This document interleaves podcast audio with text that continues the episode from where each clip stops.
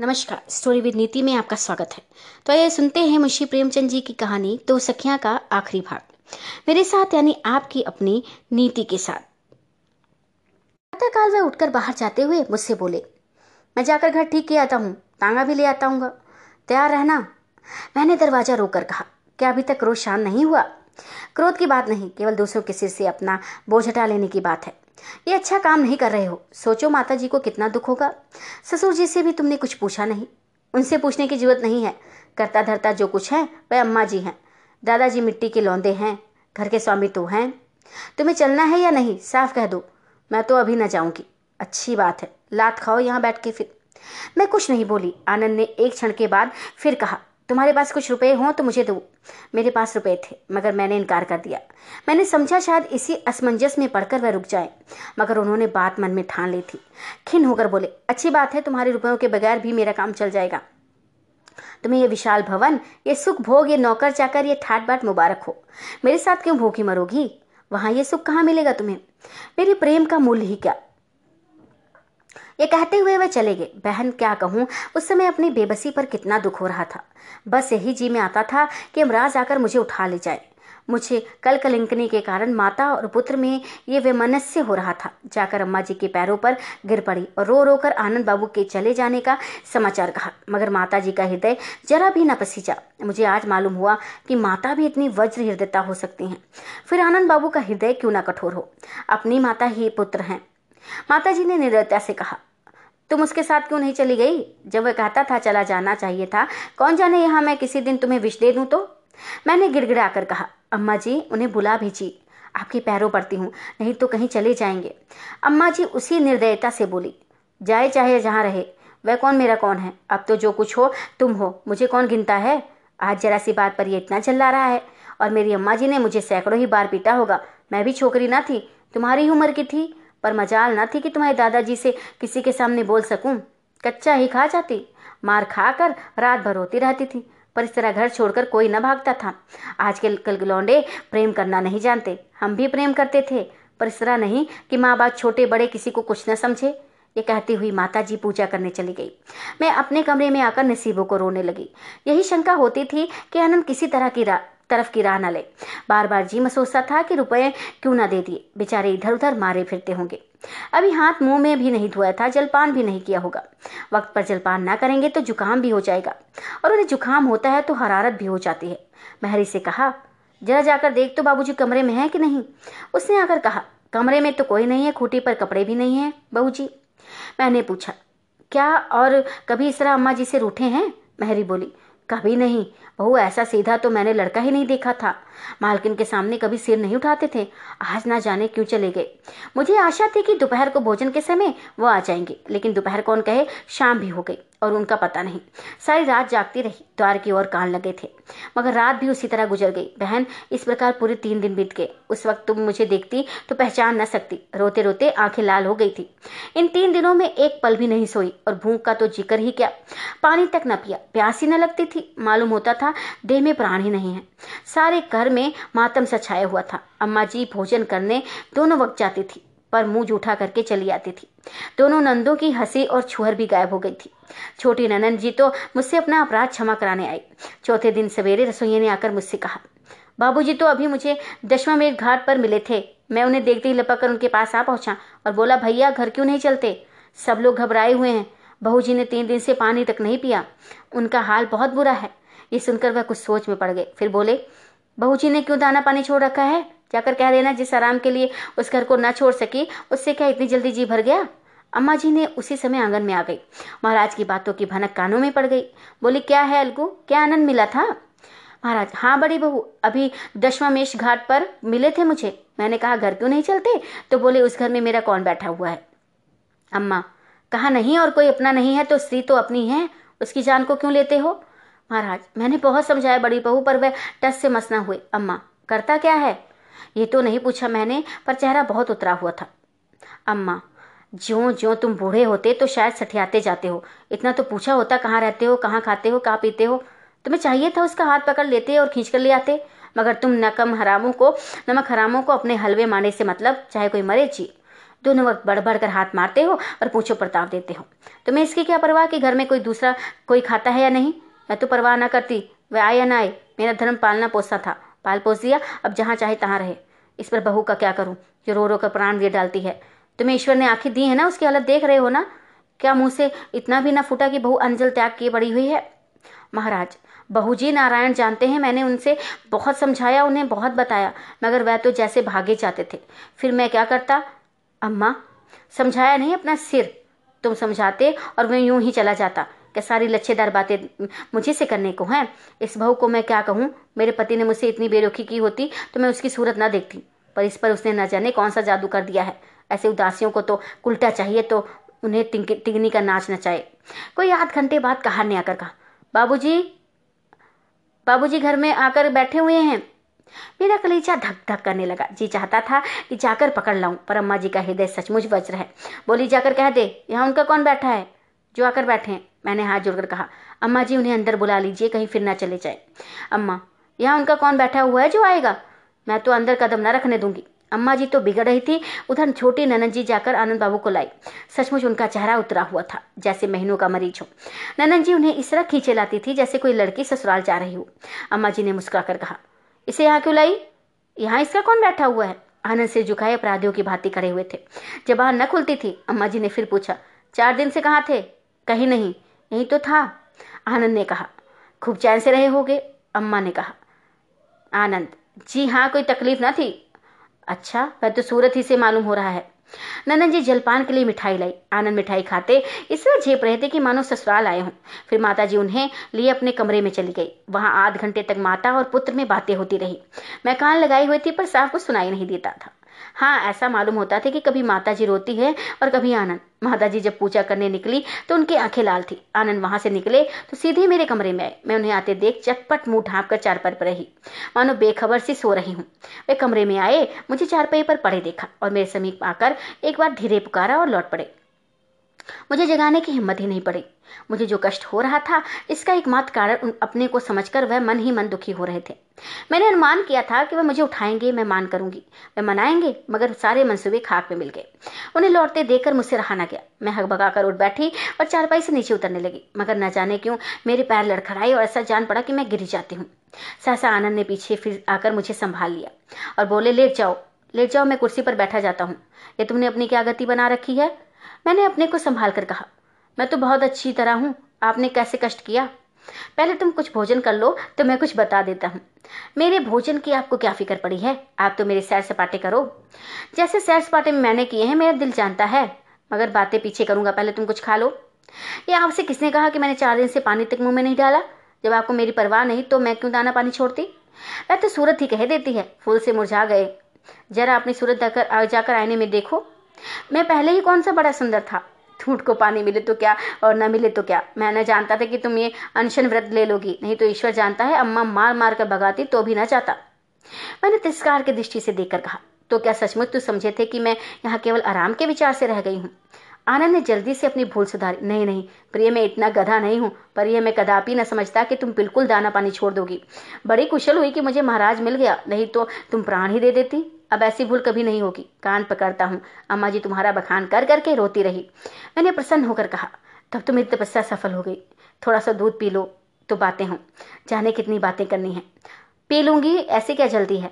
जब तक तुम कुछ खा ना लोगी, मैं यही समझूँगा कि तुमने मेरा अपराध क्षमा नहीं किया।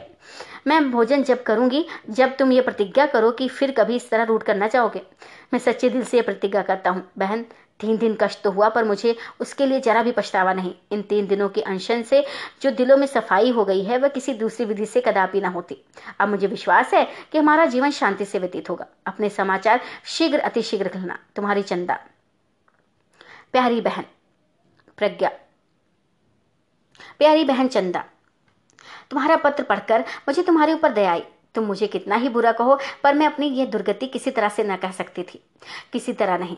मैंने या तो अपने प्राण ही दे दिए होते, या फिर उस सास का मुँह ना देखती। तुम्हारा सीधापन, तुम्हारी सहनशीलता, तुम्हारी सास वक्ति तुम्हें मुबारक हो। मैं तो तुरंत आनंद के साथ चली जाती, और चाहे भीख ही को न मांगनी पड़ती, उस घर में कदम न रखती। मुझे तुम्हारे ऊपर दया ही नहीं आती, क्रोध भी आता है, इसीलिए कि तुम्हें स्वाभिमान नहीं है। तुम जैसी स्त्रियों ने ही सासों और पुरुषों का मिजाज आसमान पर चढ़ा दिया है। जहन्नुम में जाए ऐसा घर, जहाँ अपनी इज़्ज़त नहीं। मैं अपने पति प्रेम भी प्रेम भी इन दामों में ना लूँ। तुम्हें उन्नीसवीं सदी में जन्म लेना चाहिए था। उस वक्त तुम्हारे गुणों की प्रशंसा होती। इस स्वाधीनता और नारी तत्व के नवयुग में तुम केवल प्राचीन इतिहास हो। यह सीता और दमयंती का युग नहीं है। पुरुषों ने बहुत दिनों तक राज्य किया। अब स्त्री जाति का राज्य होगा। मगर अब तुम्हें अधिक ना कुछ अब मेरा हाल सुनो। मैंने सोचा था, पत्रों में अपनी बीमारी का समाचार छपवा दूँगी। लेकिन फिर ख्याल आया, समाचार छपते ही मित्रों का तांता लग जाएगा। कोई मिजाज पूछने आएगा, कोई देखने आएगा। फिर मैं कोई रानी तो हूँ नहीं कि जिसकी बीमारी का बुलेटिन रोज़ाना छपा जाए। न जाने लोगों के दिल में कैसे कैसे विचार उत्पन्न हो। ये सोचकर मैंने पत्र में छपवाने का विचार छोड़ दिया। दिन भर मेरे चित्त की क्या दशा रही, लिख ही नहीं सकती। कभी मन में आता जहर खा लूँ, कभी सोचती कहीं उड़ जाऊँ। विनोद के संबंध में भांति भांति की शंकाएँ होने लगी। अब मुझे ऐसी कितनी ही बातें याद आने लगी, जब मैंने विनोद के प्रति उदासीनता का भाव दिखाया था। मैं उनसे सब कुछ लेना चाहती थी, देना कुछ नहीं चाहती थी। मैं चाहती थी कि वे आठों पहर भ्रमर की भांति मुझ पर मंडराते रहें, पतंग की भांति मुझे घेरे रहे। उन्हें किताबों और पत्रों में मग्न बैठे देखकर मुझे झुंझलाहट होने लगती थी। मेरा अधिकांश समय अपने ही बनाव श्रृंगार में करता था।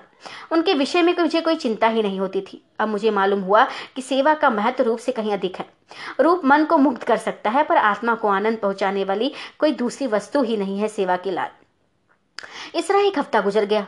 मैं प्रातःकाल मैके जाने की तैयारियाँ कर रही थी। ये घर फाड़े खाता था। कि सहसा डाके ने मुझे एक पत्र लाकर दिया। मेरा हृदय धक धक करने लगा। मैंने कांपते हुए हाथों से पत्र लिया, पर सिरनामे पर विनोद की परिचित हस्तलिपि ना थी। लिपि किसी स्त्री की थी। इसमें संदेह ना था, पर मैं उसे सर्वथा अपरिचित थी। मैंने तुरंत पत्र खोला और नीचे की तरफ़ देखा तो चौंक पड़ी। वह कुसुम का पत्र था। मैंने एक ही सांस में सारा पत्र पढ़ डाला। लिखा था बहन विनोद बाबू तीन दिन यहाँ रहकर बम्बई चले गए। शायद विलायत जाना चाहते हैं तीन चार दिन बम्बई में रहेंगे। मैंने बहुत चाहा ता, ताकि उन्हें दिल्ली वापस कर दूँ पर वे किसी न किसी तरह राज़ी ना हुए।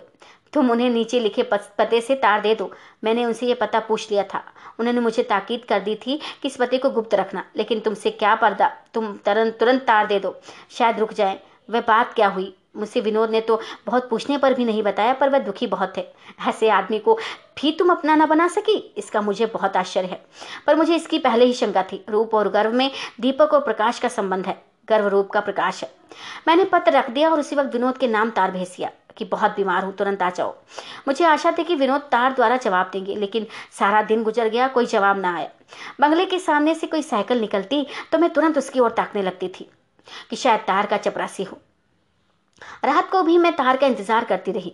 तब मैंने अपने मन को इस विचार से शांत किया कि विनोद आ रहे हैं। इसीलिए तार भेजने की ज़रूरत ना समझी। अब मेरे मन में फिर शंकाएँ उठने लगी। विनोद कुसुम के पास क्यों गए? कहीं कुसुम से उन्हें प्रेम तो नहीं है। कहीं उसे प्रेम के कारण तो वह मुझसे विरक्त तो नहीं हो गए। कुसुम कोई कौशल तो नहीं कर रही। उसे विनोद को अपने घर ठहराने का अधिकार ही क्या था?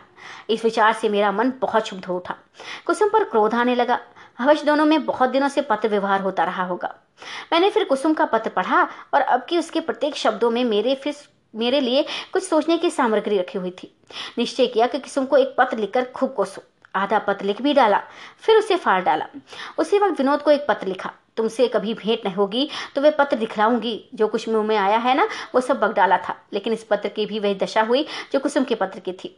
लिखने के बाद मालूम हुआ कि वह किसी विषप्त हृदय की बकवाद है। मेरे मन में यही बात बैठती जाती थी कि वह कुसुम के पास है। वही छलनी उन पर अपना जादू डाल रही होगी। यह दिन भी बीत गया। डाकिया कई बार आया, पर अपने उसके, मैंने उसकी और आँख भी नहीं उठाई। चंदा, मैं नहीं कह सकती मेरा हृदय कितना तिल मिला रहा था। अगर कुसुम इस समय मुझे मिल जाती तो मैं न जाने क्या कर डालती। रात को लेटे लेटे ख्याल आया, कहीं यूरोप न चले गए हूँ। जी बेचैन हूँ था। सिर में ऐसा चक्कर आने लगा, मानो पानी में डूबी जाती हूँ। अगर वह यूरोप चले गए तो फिर कोई आशा ही नहीं। मैं उसी वक्त उठी और घड़ी पर नज़र डाली। दो बजे थे। नौकर को जगाया और तार घर जा पहुँची। बाबूजी कुर्सी पर लेटे लेटे सो रहे थे। बड़ी मुश्किल से उनकी नींद खुली। मैंने रसीदी तैयार दिया। जब बाबूजी तार दे चुके तो मैंने पूछा, इसका जवाब कब तक आएगा? बाबूजी ने कहा यह प्रश्न किसी जोशी से कीजिएगा। कौन जानता है वह कब जवाब दें? तार का चपरासी ज़बरदस्ती तो उनसे जवाब लिखा नहीं सकता। अगर कोई और कारण ना हो तो आठ नौ महीने तक जवाब आ जाना चाहिए। घबराहट में आदमी की बुद्धि पलायन कर जाती है, ऐसा निरर्थक प्रश्न करके मैं स्वयं लज्जित हो गई। बाबूजी ने अपने मन में मुझे कितना मूर्ख समझा होगा। खैर, मैं वहीं एक बेंच पर बैठ गई और तुम्हें विश्वास ना आएगा, नौ बजे तक वहीं बैठी रही। सोचो कितने घंटे हुए? पूरे सात घंटे। सैकड़ों आदमी आए और गए, पर मैं मैं जमी बैठी रही वहीं। जब तार का डमी खटकता, मेरे हृदय में धड़कन होने लगती। लेकिन इस भय से कि बाबूजी झल्ला ना उठे, कुछ पूछने का साहस ना करती थी। जब दफ्तर की घड़ी में नौ बजे तो मैंने डरते डरते बाबू से पूछा, क्या अभी तक जवाब नहीं आया? बाबू ने कहा, आप तो यहीं बैठी हैं ना, जवाब आता तो क्या मैं खा डालता? मैंने बेहाई करके पूछा तो क्या अब ना आवेगा? बाबू ने मुँह फेर कर कहा, और दो चार घंटे बैठे रहिए, देख लीजिए, आ जाएगा तो आपके हाथ लग जाएगा। बहन वे वाग वार शार का शर के समान हृदय में लगे। आँखें भर आई, लेकिन फिर में वह टली नहीं। अब भी आशा बंधी हुई थी कि शायद जवाब आता हो। जब दो घंटे गुजर गए, तब मैं निराश हो गई। हाय विनोद ने मुझे कहीं का ना रखा। मैं घर चली तो आँखों से आंसुओं की झड़ी लगी हुई थी, रास्ता ना सोचता था। सहसा पीछे से एक मोटर का हॉर्न सुनाई दिया। मैं रास्ते से हट गई। उस वक्त मन में आया, इसी मोटर के नीचे लेट जाऊँ और जीवन का अंत कर दूँ। मैंने आँखें पोछकर मोटर की ओर देखा। भुवन बैठा हुआ था और उसकी बगल में बैठी थी कुसुम। ऐसा जान पड़ा अग्नि की ज्वाला मेरे पैरों से समाकर सिर से निकल गई। मैं उन दोनों की निगाहों से बचना चाहती थी, लेकिन मोटर रुक गई और कुसुम उतरकर मेरे गले से लिपट गई। भुवन चुपचाप मोटर में बैठा रहा। मानो मुझे जानता ही नहीं, निर्दयी धूर्त कहीं का। कुसुम ने पूछा, मैं तुम्हारे पास जाती थी बहन? वहाँ से कोई खबर आई? मैंने बात टालने के लिए कहा, तुम कब आई? भुवन के सामने मैं अपनी विपत्ति कथा न कहना चाहती थी। कुसुम, अवकार में बैठ जाओ, नहीं मैं चली जाऊँगी। अवकाश मिले तो एक बार चली आना। कुसुम ने मुझसे आग्रह न किया। कार में बैठकर चल दी। मैं घड़ी ताकती रह गई। वह वही कुसुम है या कोई और? कितना बड़ा अंतर हो गया है। मैं घर चली तो सोचने लगी, फ़ोन से इसकी जान पहचान कैसे हुई? कहीं तो ऐसा तो नहीं कि विनोद ने इसे भी मेरी टूह लेने को भेजा हो। फ़ोन से मेरे विषय में कुछ पूछने तो नहीं आई है। मैं घर पहुंचकर बैठी ही थी कि कुसुम आ पहुँची। अब की वह मोटर में अकेली ना थी। विनोद बैठे हुए थे। मैं उन्हें देखकर ठिठक गई। चाहिए तो यह था कि मैं दौड़ कर उनका हाथ पकड़ लेती और मोटर से अतार लाती। उतार लाती, लेकिन मैं जगह से हिली तक नहीं। मूर्ति की भांति चल बैठे रही। मेरी माननीय प्रकृति अपना उदन स्वरूप दिखाने के लिए विकल हो उठी। एक क्षण में कुसुम ने विनोद को उतारा और उनका हाथ पकड़े हुए ले आई। उस वक्त मैंने देखा कि विनोद का मुख बिल्कुल पीला पड़ गया है और वो इतने अशक्त हो गए हैं कि अपने सारे खड़े भी नहीं रह सकते। मैंने घबरा कर पूछा, क्यों तुम्हारा ये क्या हाल है? कुसुम ने कहा, हाल पीछे पूछना, जरा इनकी चौपाई चटपट बिछा दो और थोड़ा सा दूध मंगवा दो। मैंने तुरंत चारपाई बिछाई और विनोद को उस पर लेटा दिया और दूध तो रखा हुआ था कुसुम इस पर तो मेरी स्वामनी बनी हुई थी। मैं उसके इशारे पर नाच रही थी। चंदा, इस वक्त मुझे ज्ञात हुआ कि कुसुम पर विनोद को जितना विश्वास है, वह मुझ पर नहीं। मैं इस योग्य नहीं। मेरा दिल सैकड़ों प्रश्न पूछने के लिए तड़फड़ा रहा था। लेकिन कुसुम एक पल के लिए भी विनोद के पास से न टलती थी। मैं इतनी मूर्ख हूँ कि अवसर पाने पर इस दशा में भी मैं विनोद से प्रश्नों का तांता बाँध देती। विनोद को जब नींद आ गई, मैंने आँखों में आँसू भरकर कुसुम से पूछा, बहन, इन्हें क्या शिकायत है? मैंने तार भेजा। उसका जवाब भी नहीं आया। रात दो दो बजे एक ज़रूरी और जवाबी तार भेजा। दस बजे तक तार कर बैठी रही, जवाब की राह देखती रही, वहीं से लौट रही हूँ। तभी तुम रास्ते में मिल गई थी। ये तुम्हें कहाँ का मिल गए? कुसुम मेरा हाथ पकड़कर दूसरे कमरे में ले गई और बोली पहले तुम ये बताओ कि भुवन का क्या मामला है? देखो साफ़ कहना। मैंने आपत्ति करते हुए कहा, कुसुम, तुम यह प्रश्न पूछकर मेरे साथ अन्याय कर रही हो। तुम्हें खुद समझ लेना चाहिए था कि इस बात में मेरे कोई सार नहीं है। विनोद को केवल भ्रम हो गया, बिना किसी कारण के। हाँ मैं मेरी समझ में तो कोई कारण ना था, मैं इसी, इसे नहीं मानती। ये क्यों नहीं कहती कि विनोद को जलाने, चढ़ाने और जगाने के लिए तुमने स्वांग रचा था? कुसुम की सूझ पर चकित होकर मैंने कहा हाँ वह तो केवल दिल लगी थी। तुम्हारे लिए दिल लगी थी, विनोद के लिए वज्रपात था। तुमने इतनी दिनों उनके साथ रहकर भी उन्हें नहीं समझा? तुम्हें अपने बनाव संवार के आगे उन्हें समझने की कहाँ फुर्सत थी? कदाचित तुम समझती हो कि तुम्हारी ये मोहिनी मूर्त ही सब कुछ है। मैं कहती हूँ, इसका मूल दो चार महीने के लिए हो सकता है। स्थायी वस्तु कुछ और है ही नहीं, मैंने अपनी भूल स्वीकार करते हुए कहा। विनोद को मुझसे कुछ पूछना तो चाहिए था ना? कुसुम ने हंसकर कहा। यही तो वो नहीं कर सकते। तुमसे ऐसी बात पूछना उनके लिए संभव है। वह उन प्राणियों में है जो स्त्री की आँखें से गिरकर जीते नहीं रह सकते। स्त्री या पुरुष किसी के लिए भी वह किसी प्रकार का धार्मिक या नैतिक बंधन नहीं रखना चाहते।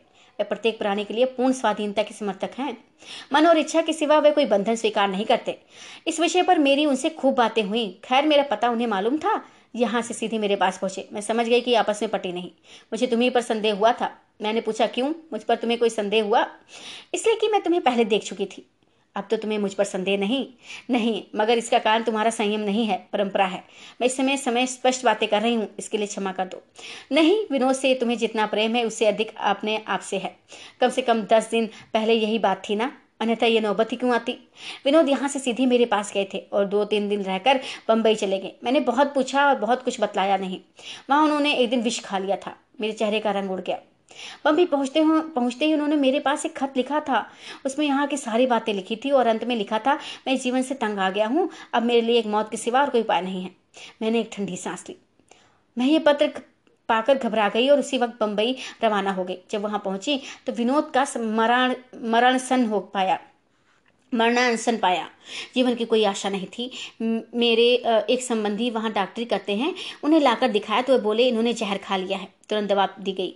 तीन दिन तक डॉक्टर साहब ने दिन को दिन और रात को रात न समझा, और मैं तो एक क्षण के लिए विनोद के पास से नहीं हटी। बारह, तीसरे दिन इनकी आँख खुली। तुम्हारा पहला तार मुझे मिला था, पर उसका जवाब देने की किसी के पास फुर्सत नहीं थी।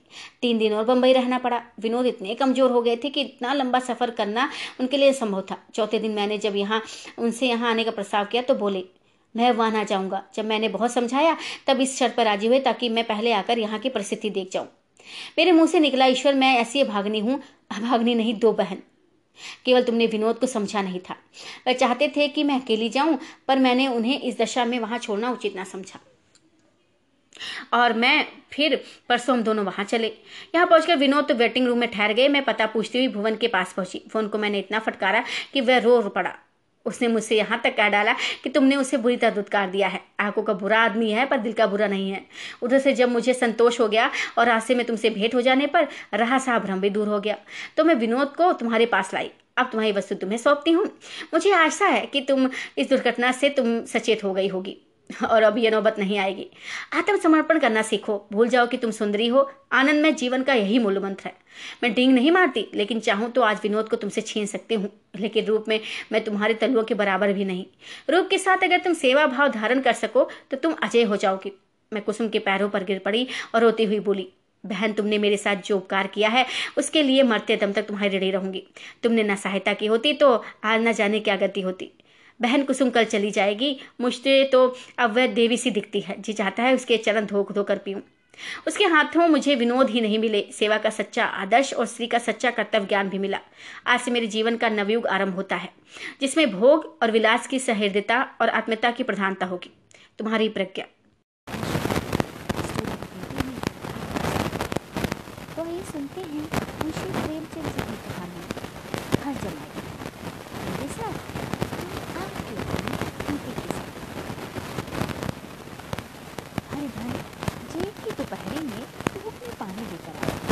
और बाहर बैठा रहा घर में धुआँ उठता नज़र आता था छन छन की आवाज़ भी आ रही थी उसके दोनों साले उसके बाद आए और घर में चली गई दोनों सालों के लड़के भी आए और उसके बाद अंदर दाखिल हो गए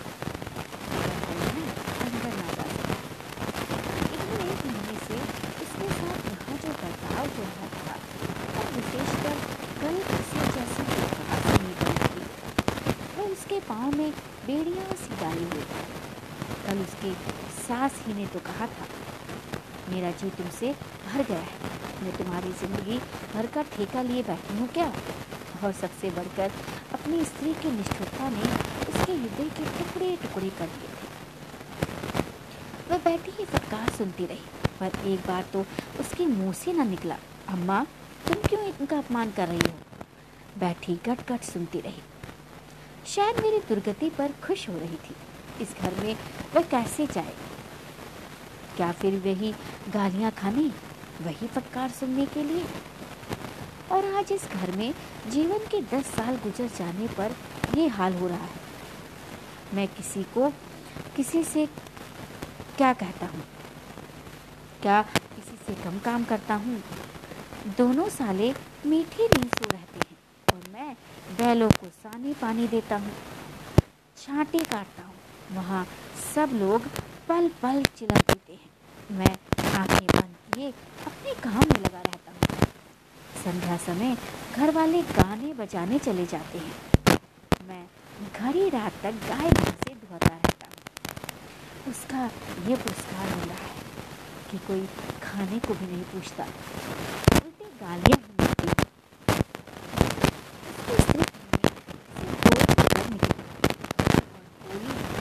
जरा इस से खींच लो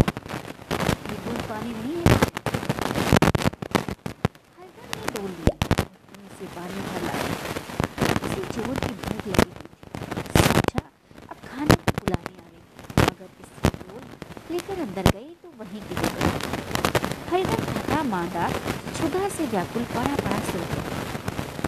सहसा उसकी स्त्री कुमारी ने आकर उसे जगाया। हरिधन ने पड़े पड़े कहा, क्या है? क्या पड़ा भी ना रहने दोगी यहाँ पानी चाहिए? मानी कटु स्वर बोली, गुराते क्या हो? खाने को तो बुलाने आई हूँ। हरिधर ने देखा, उसके दोनों साले और बड़े साले के दोनों लड़के भोजन किए चले आ रहे थे।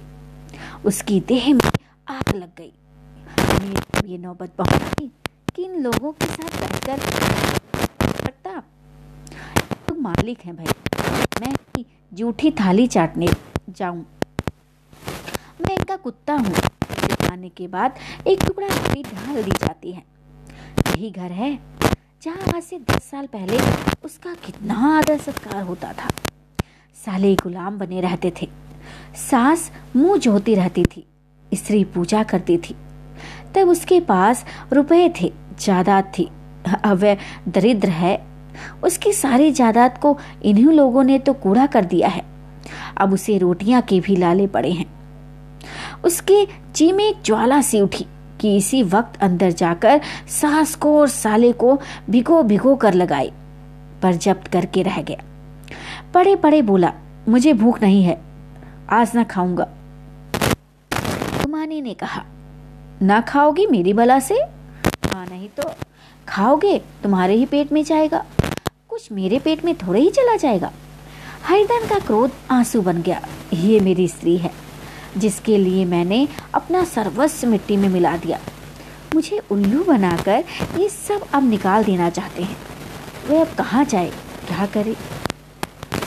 उसकी सास आकर बोली चलकर कहा क्यों नहीं लेते? जी रूटते किस्से पर हो। यहाँ तुम्हारे नखरे सहने का किसी में बूता नहीं है। जो देते हो, तब मत देना। और क्या करोगे? तुमसे बेटी भी आई है। कुछ तुम्हारी ज़िंदगी का ठीका नहीं लिखा है। हैदर ने मरमाहत होकर कहा हाँ अम्मा, मेरी भूल थी कि मैं यही समझ रहा था। अब मेरे पास है कि तुम मेरी ज़िंदगी का ठेका लोगी। जब मेरे पास भी धन था, तब सब कुछ आता था। अब दरिद्र हूँ, तुम क्यों बात पूछोगी?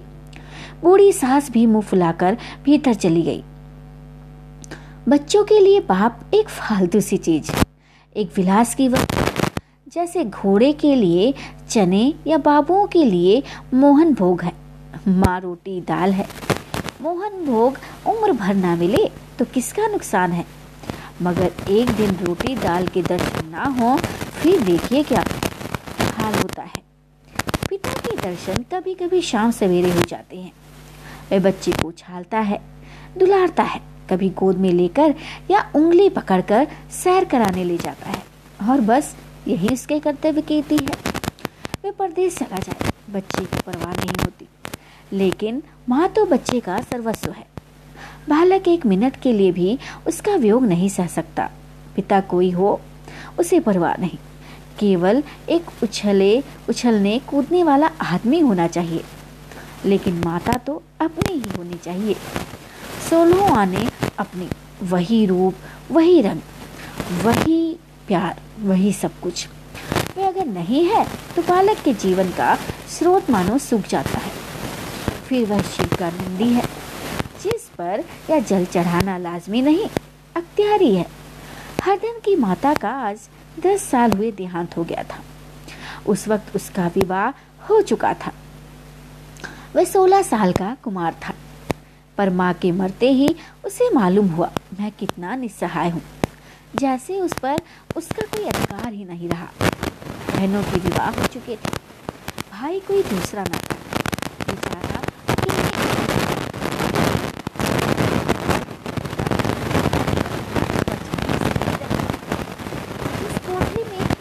देव व्याग किया था, उधर वे आँखें न उठा सकता था।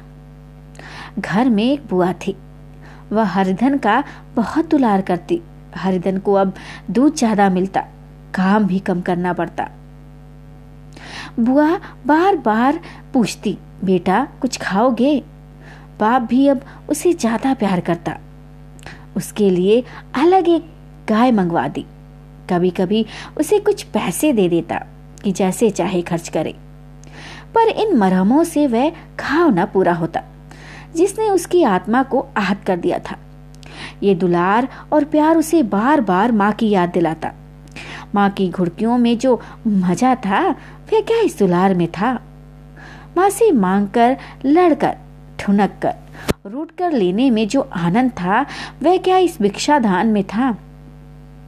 पहले वह स्वस्थ था मांग कर खाता लड़ लड़ कर खाता। वह बीमार था। अच्छे से अच्छे पदार्थ उसे दिए जाते, पर भूख न थी। साल भर तक वह इस दशा में रहा। फिर दुनिया बदल गई। एक नई स्त्री, जिसे लोग उसकी माता कहते थे, उसके घर में आई और देखते देखते एक काली घटा की तरह उसके संकुचित भूमंडल पर छा गई। सारी हरियाली, सारे प्रकाश पर अंधकार का पर्दा पड़ गया। हरदन ने उस नकली माँ से बात तक न की। कभी उसके पास गया तक नहीं। एक दिन घर से निकला और ससुराल चला आया। बाप ने बार बार बुलाया, पर उनके जीते जी वह फिर उस घर में ना गया। जिस दिन उसके पिता के ध्यान की सूचना मिली, उसे इस प्रकार का ईर्षामय हर्ष हुआ। उसकी आँखों से आँसू की एक बूंद भी आई। इस नए संसार में आकर हरिधन को एक बार फिर मात्र स्नेह का आनंद मिला। उसकी सास ने ऋषि वरदान की भांति उसके शून्य जीवन को विभूतियों से परिपूर्ण कर दिया। मरुभूमि में हरियाली उत्पन्न हो गई। सालियाँ की चूहल में, सास के स्नेह में, सालों के वाहक विलास में और स्त्री के प्रेम में उसके जीवन की सारी आकांक्षाएँ पूरी हो गई। सास कहती, बेटा, तुम इस घर को अपना ही समझो। तुम्हें मेरी आँखों के तारे हो। वह उससे अपने लड़कों की बहुओं की शिकायत करती। वह दिल में समझता था, सासे मुझे अपने बेटों से भी ज़्यादा चाहती हैं। बाप के मरते ही वह घर गया और अपने हिस्से की जायदाद को कूड़ा करके रुपयों की थैले लिए हुए आ गया। अब उसका दूना आदर सत्कार होने लगा। उसने अपनी सारी संपत्ति सास के चरणों में रख दी और अपने जीवन को सार्थक कर दिया। अब तक उसे कभी कभी घर की याद आ जाती थी। अब भूल कर भी उसकी आती तो मानो वह उसके जीवन का कोई भीषण कंड था, कांड था, जिसे भूल जाना ही उसके लिए अच्छा था। वह सबसे पहले उठता, सबसे ज़्यादा काम करता। उसका मनोयोग, उसका परिश्रम देखकर गाँव के लोग दांतों तले उंगली दबाते थे। उसके ससुर का भाग बखानते जिसे ऐसा दामाद मिल गया, लेकिन ज्यो ज्यो दिन गुजरते गए। उसका मान सम्मान घटता गया। पहले देवता, फिर घर का आदमी, अंत में घर का दास हो गया। रोटियों में भी बाधा पड़ गई। अपमान होने लगा। अगर घर के लोग भूखे मरते और साथ ही उसे भी मरना पड़ता तो उसे जरा भी शिकायत ना होती। लेकिन जब देखता और लोग मूछों पर ताव दे रहे हैं, केवल मैं ही दूध की मक्खी बना दिया गया हूँ। तो उसके अंतस्थल से एक लंबी ठंडी आ निकल आती। अभी उसकी उम्र पच्चीस साल की तो थी। इतनी उम्र इस घर में कैसे गुजरेगी? और तो और, उसकी स्त्री ने भी आँखें फेर ली। यह उस विपत्ति का सबसे क्रूर दृश्य था। हरदन तो उधर भूखा प्यासा चिंता दाह में चल रहा था। इधर में जी और दोनों सालों में बात हो रही थी। घुमानी भी हाँ में हाँ मिलाती जाती थी। बड़े साले ने कहा, हम लोगों की बराबरी करते हैं। ये नहीं समझते कि किसी ने उनकी ज़िंदगी भर का बेड़ा थोड़े ही लिया है। दस साल हो गए, इतने दिनों में क्या दो तीन हज़ार ना खड़प गए होंगे? छोटे साले बोले, अरे मजूर हो तो आदमी घुड़के भी, डांटे भी। इनसे कोई क्या कहे? ना जाने इनसे कभी पिंड छूटेगा भी या नहीं। अपने दिल में समझते होंगे, मैंने दो हज़ार रुपए नहीं दिए हैं। ये नहीं समझते कि उनके दो हज़ार कब के उड़ चुके हैं। सवा से तो एक जून हो चाहिए इनको। सास ने भी गंभीर भाव से कहा हाँ बड़ी बड़ी भारी खुराक है भाई। गुमानी माता के सिर से जू निकाल रही थी। सुलगते हुए हृदय से बोली, निकम्मे आदमी को खाने के सिवा और काम ही क्या रहता है माँ? बड़े खाने की कोई बात नहीं। जिसकी जितनी भूख हो, उतना खाए। लेकिन कुछ पैदा भी तो करना चाहिए। ये नहीं समझते कि पहुने पहुनई में किसी के दिन कटे हैं। छोटे, मैं तो एक दिन कह दूँगा, अब अपनी राह लीजिए। आपका कर्जा नहीं खाया है हमने। गुमानी घर वालों की ऐसी बातें सुन सुनकर अपने पति से द्वेष करने लगी थी। अगर वे बाहर से घर चार पैसे लाते तो इस घर में उसका मान सम्मान होता। वह भी रानी बनकर रहती। ना जाने क्यों कहीं बाहर जाकर नहीं कमाते। क्यों इनकी बाहर जाकर कमाने में नानी मरती है? गुमाने की मनोवृत्तियाँ अभी तो बिल्कुल बालपन की सी थी। उसका कोई अब घर ना था। उसी घर का हित अहित उसके लिए भी प्रधान था। वह भी उन्हीं शब्दों में विचार करती, इस समस्या को उन्हीं आँखों से देखती, जैसे उसके घर वाले देखते थे। सच तो दो हज़ार रुपए में क्या किसी को मोल ले लेंगे? दस साल में दो हज़ार होते ही क्या है?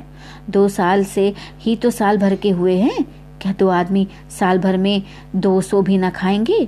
फिर कपड़े, लत्ते, दूध, घी सब कुछ तो है।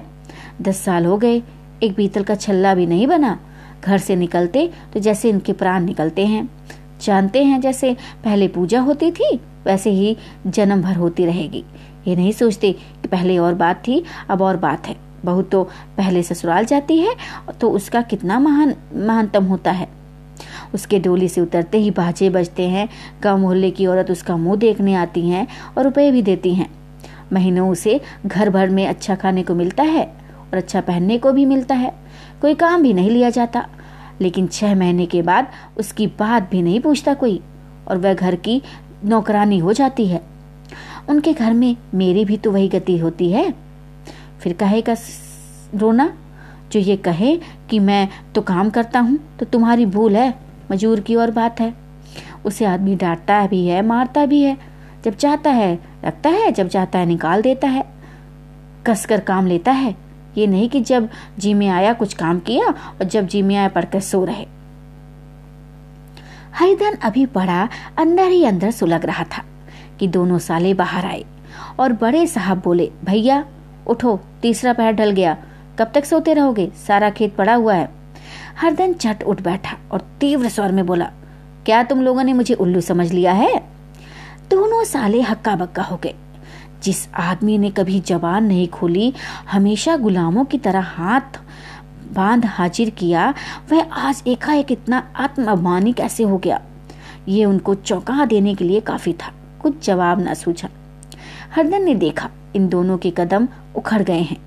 तो एक धक्का और देने की प्रबल इच्छा को न रोक सका। उसी ढंग से बोला, मेरी भी आँखें हैं, अंधा नहीं हूँ, बहरा भी नहीं हूँ। छाती फाड़ कर काम करूँ और उस पर भी कुत्ता समझा जाऊँ? ऐसे गधे और कहीं होंगे। अब बड़े साले भी गर्म पड़े। तुम्हें किसी ने यहाँ बाँध तो नहीं रखा है? अब की हरदन जवाब हुआ, कोई बात ना सोची बड़े ने फिर उसी ढंग से कहा, अगर तुम चाहो कि जन्म भर पहुने बने रहो, तुम्हारा वैसा ही आदर सत्कार होता रहे तो ये समझना, ये हमेशा वश की बात नहीं हमारे। हरदन ने आँखें निकाल कर कहा, क्या? मैं तुम लोगों से कम काम करता हूँ। बड़े, ये कौन कहता है? हरिधन अच्छा तो तुम्हारे घर की नीति है कि जो सबसे ज़्यादा काम करे, वही भूखा मारा जाए, क्यों? बड़े, तुम खुद खाने नहीं गए। क्या कोई तुम्हारे मुँह में कौर डाल देगा? हरदान ने ओट चबा कर कहा, मैं खुद खाने नहीं गया। अच्छा कहते तुम्हें लाश नहीं आती? नहीं आई थी बहन तुम्हें बुलाने? छोटे साले ने कहा अम्मा भी तो आई थी, तुमने कह दिया मुझे भूख नहीं है, इसमें हम क्या करें? सास भीतर से लपकी चली आ रही थी ये बात सुनकर बोली, कितना कहकर हार गई, कोई उठे ना तो मैं क्या करूँ? हरदन ने विष, खून और आग से भरे हुए स्वर में कहा, मैं तुम्हारे लड़कों का जूठा खाने के लिए हूँ क्या? मैं कुत्ता हूँ कि तुम लोग खाकर मेरे सामने रूखी रोटी का टुकड़ा फेंक दो? वाह! हरदन परास हो गया। बुढ़िया ने ऐट कर कहा अच्छा तो क्या तुम मेरे लड़कों की बराबरी करोगे? हरदन प्रहास हो गया। बुढ़िया ने एक ही वाक प्रहार में उसका काम तमाम कर दिया। उसकी तनी हुई भवें ढीली पड़ गई थी। आँखों की आग बुझ गई। फड़कते हुए नथुने शांत हो गए। किसी आहत मनुष्य की भांति ज़मीन पर गिर पड़ा। क्या तुम मेरे लड़कों की बराबरी करोगे? ये वाक एक लंबे भाले की तरह उसके हृदय में चुपता चला जाता था। न हृदय का अंत था, न उस भाले का। सारे घर में, सारे घर ने खाना खाया हरदन ना उठा। सास ने मनाया, सालियों ने मनाया, ससुर ने मनाया, दोनों साले मनाकर थक गए। हरदन ना उठा, वहीं दवार पर एक टाट पर पड़ा था। उसे उठाकर सबसे अलग कुएँ पर ले गया और जगत पर बिछाकर पड़ा रहा। रात बीत चुकी थी। अनंत प्रकाश में उज्जवल तारे बालकों की भांति कृणा कर रहे थे। कोई न नाचता था, कोई उछलता था। कोई हंसता था, कोई आँखें भींच कर फिर खोल देता था। कोई साहसी बालक सपाट भरकर एक पल में उस विस्तृत क्षेत्र को पार कर लेता था और ना जाने कहा छिप जाता था। हरिदन को अपना बचपन याद आया, जब वह भी इसी तरह कृणा करता था। उसकी बाल स्मृतियाँ उन्हीं चमकीले तारों की भांति प्रज्वलित हो गई। वह अपना छोटा सा घर व्यायाम के बाग, जहाँ वह केरिया चुना करता था, वह मैदान जहाँ वह कबड्डी खेला करता था, सब उसे याद आने लगे। फिर उसने अपनी स्नेह मही माता की सदैव मूर्ति उसके सामने खड़ी हो गई। उन आँखों में कितनी करुणा थी। कितनी दया थी। उसे ऐसा जान पड़ा, मानो माता आँखों में आँसू भरे, उसे छाती से लगा लेने के लिए हाथ फैलाए, उसकी ओर चली आ रही है। वह उस मधुर भावना में अपने को भूल गया। ऐसा जान पड़ा, मानो माता ने उसे छाती से लगा लिया हो और उसके सिर पर हाथ फेर रही हो। वह रोने लगा, फूट फूट कर रोने लगा। आत्म सम्मोहित दशा में उसके मुँह से ये शब्द निकला, अम्मा तुमने मुझे इतना भुला दिया। देखो तुम्हारे प्यारे लाल की क्या दशा हो रही है। कोई उसे पानी को भी नहीं पूछता। क्या जहाँ तुम हो, वहाँ मेरे लिए जगह नहीं है? सहसा गुमानी ने आकर पुकारा। क्या सो गए तुम? नौज किसी को ऐसी राक्षसी नींद आए। चलकर खा क्यों नहीं लेते? कब तक कोई तुम्हारे लिए बैठा रहे? हरदन उस कल्पना जगत से क्रूर प्रत्यक्ष में आ गया। वही कुएँ की जगत थी। वही फटा हुआ टाट। और गुमानी के सामने वो लेटा हुआ था। अरे, सुनते नहीं हो? कब तक कोई तुम्हारे लिए बैठा रहेगा? हरधन उठ बैठा और मानो तलवार म्यान से निकाल कर बोला अच्छा भला तुम्हें मेरी सुत तो आई। मैंने तो कह दिया था, मुझे भूख ही नहीं है घुमानी धोके दिन ना खाओगे। अब इस घर का पानी भी नहीं पीऊँगा। तुझे मेरे साथ चलना है या नहीं? दृढ़ संकल्प से भरे हुए इन शब्दों को सुनकर गुमानी सहम उठी। बोली, कहाँ जा रहे हो? हरधन ने मानो नशे में कहा, तुझे इससे क्या मतलब? मेरे साथ चलेगी या नहीं? फिर पीछे से ना कहना, मुझसे कहा नहीं। गुमानी आपत्ति के भाव से बोली, तुम बताते क्यों नहीं कि कहाँ जा रहे हो? तू मेरे साथ चलेगी या नहीं? जब तक तुम बता ना दोगे, मैं ना जाऊँगी। तो मालूम हो गया, तू नहीं जाना चाहती। मुझे इतना ही पूछना था। नहीं, अब तक मैं आधी दूर निकल गया होता। ये कहकर वह उठा और अपने घर की ओर चला। घुमानी पुकारती रही, सुन लो सुन लो। उसने फिर भी पीछे मुड़कर ना देखा। तीस मील की मंजिल हरदन ने पाँच घंटों में तय की। जब वह अपने गाँव की अमराइयों के सामने पहुँचा तो उसकी मात्र भावना उषा की सुनहरी गोद में खे रही थी। उन वृक्षों को देखकर उसका विवल हृदय नाचने लगा। मंदिर का वह सुनहरा कलश देखकर वह इस तरह दौड़ा, मानो एक छलांग में उसके ऊपर जा पहुंचेगा। वे बैग में दौड़ा जा रहा था। मानो उसकी माता गोद फैलाई उसे बुला रही है। जब वह आमों के बाग में पहुँचा, जहाँ डालियों पर बैठकर वह हाथी की सवारी का आनंद पाता था, जहाँ की कच्ची बैरों और लिसोड़ों में एक स्वर्गीय स्वाद था तो वह बैठ गया और भूमि पर सिर झुकाकर रोने लगा। मानो अपनी माता को अपनी विपत्ति कथा सुना रहा हो। वहाँ की वायु में, वहाँ के प्रकाश में, मानो उसकी विराट रूपिणी माता व्याप्त हो रही थी। वहाँ की अंगुल अंगुल भूमि माता के पद चिन्हों से पवित्र थी। माता के स्नेह में डूबे हुए शब्द अभी तक मानो आकाश में गूंज रहे थे। इस वायु और इस आकाश में न जाने कौन सी संजीवनी थी। जिसने उसे शोकाहत हृदय को बालोत्साह से भर दिया। वह एक पेड़ पर चढ़ गया और उधर से आम तोड़ तोड़कर खाने लगा। साहस से वो कठोर शब्द, स्त्री का वह निष्ठुर आघात, वह सारा अपमान वह भूल गया। उसके पाँव फूल गए थे, तलवों में जलन हो रही थी, पर इस आनंद में उसे किसी बात का ध्यान न था। सहसा रखवाले ने पुकारा, वह कौन ऊपर चढ़ा हुआ है भाई? उतर। अभी नहीं तो ऐसा पत्थर खींचकर मारूँगा कि ठंडे हो जाओगे। उसने कई गालियाँ दी इस फटकार और इन गालियों में इसमें हरदन को अलौलिक आनंद मिल रहा था। वह डालियों में छिप गया, हम काट काट कर नीचे गिराए और ज़ोर से ठट्ठा मारकर हंसा। ऐसी उल्लास भरी हँसी उसने बहुत दिन से ना हँसी थी। रखवाले को वह हँसी परिचित सी मालूम हुई, मगर हरदन ये कहा, वह तो ससुराल की रोटियाँ तोड़ रहा है। कैसा हंसोड़ा था, कितना चिबला। ना जाने बेचारे का क्या हाल हुआ। पेड़ की डाल से तालाब में कूद पड़ता था। अब गाँव में ऐसा कौन है? डॉक्टर बोला डांट कर बोला, अरे वहाँ बैठे बैठे हंसोगे तो आकर सारी हँसी निकाल दूँगा, नहीं सीधे से उतर जाओ। वह गालियाँ देने जा रहा था कि कुटली आकर उसके सिर पर लगी। फिर सहलाता हुआ बोला, अरे ये कौन शैतान है? नहीं मानता, ठहर तो मैं आकर तेरी खबर लेता हूँ। उसने अपनी लकड़ी नीचे रख दी और बंदरों की तरह चटपट ऊपर चढ़ गया। देखा तो हरिधन बैठा मुस्कुरा रहा है। चकित होकर बोला, अरे हरिधन, तुम यहाँ कब आए? इस पेड़ पर कब से बैठे हो? हरे बोला हरे हरिधन। दोनों बचपन सखा वहीं मिले। यहाँ कब आए? चलो घर चलो। भले आदमी, क्या वहाँ आम भी मैसर न होते थे? हरदन ने मुस्कुरा कर कहा। मंगरू इन आमों में जो स्वाद है और कहीं के आमों में नहीं है गाँव का क्या रंग ढंग है? मंगरू अरे सब चैन चान है भैया तुमने तो जैसे नाता ही तोड़ दिया इस तरह कोई अपना गाँव छोड़ देता है? जब से तुम्हारे दादा मरे सारी गृहस्थी चौपट हो गई। दो छोटे छोटे लड़के हैं उनके की, क्या होता है? हरिधन अच्छा मुझे अब इस गृहस्थी से क्या वास्ता है भाई? मैं अपना ले दे चुका मंजूरी तो मिलेगी। न तुम, तुम्हारी गया मैं ही चरा दिया करूँगा, मुझे खाने को दे देना। मंगरू ने अविश्वास के भाव से कहा, अरे भैया, कैसी बात करते हो? तुम्हारे लिए जान तक हाजिर है। क्या ससुराल में अब ना रहोगे? कोई चिंता नहीं, पहले तुम्हारा घर ही है।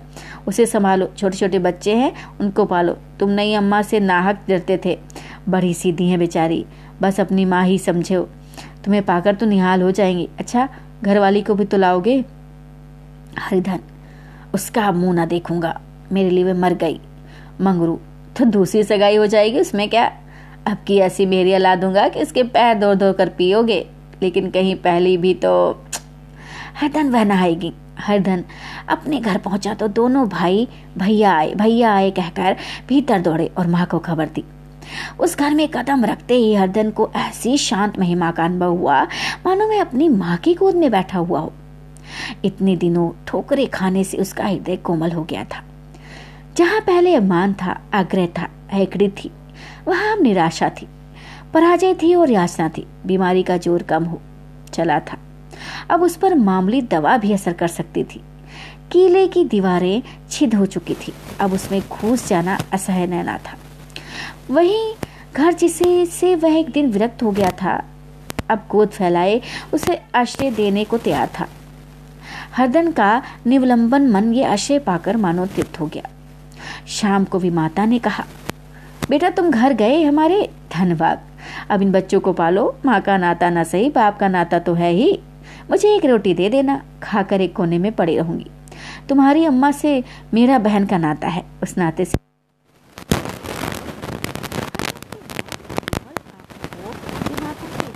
अपनी माता के दर्शन हुए।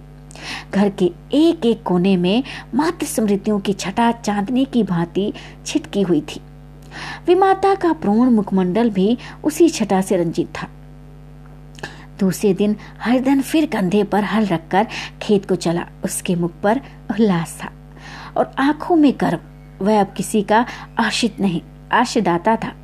किसी द्वार का भिक्षुक नहीं, घर का रक्षक था। एक दिन उसने सुना, गुमानी ने दूसरा घर कर लिया। माँ से बोला, तुमने सुना काकी, गुमानी ने घर कर लिया? काकी ने कहा, घर क्या कर लेगी? डट्ठा है। बिरादरी में ऐसा अंधेर, पंचायत नहीं, अदालत तो है। हरदन ने कहा, नहीं काकी, बहुत अच्छा हुआ। तू महावीर जी को लड्डू चढ़ाओ। मैं तो डर रहा था कहीं मेरे गले ना पड़े। भगवान ने मेरी सुन ली। मैं वहाँ से यही ठान कर चला था कि अब उसका मुँह ना देखूँगा। समाप्त।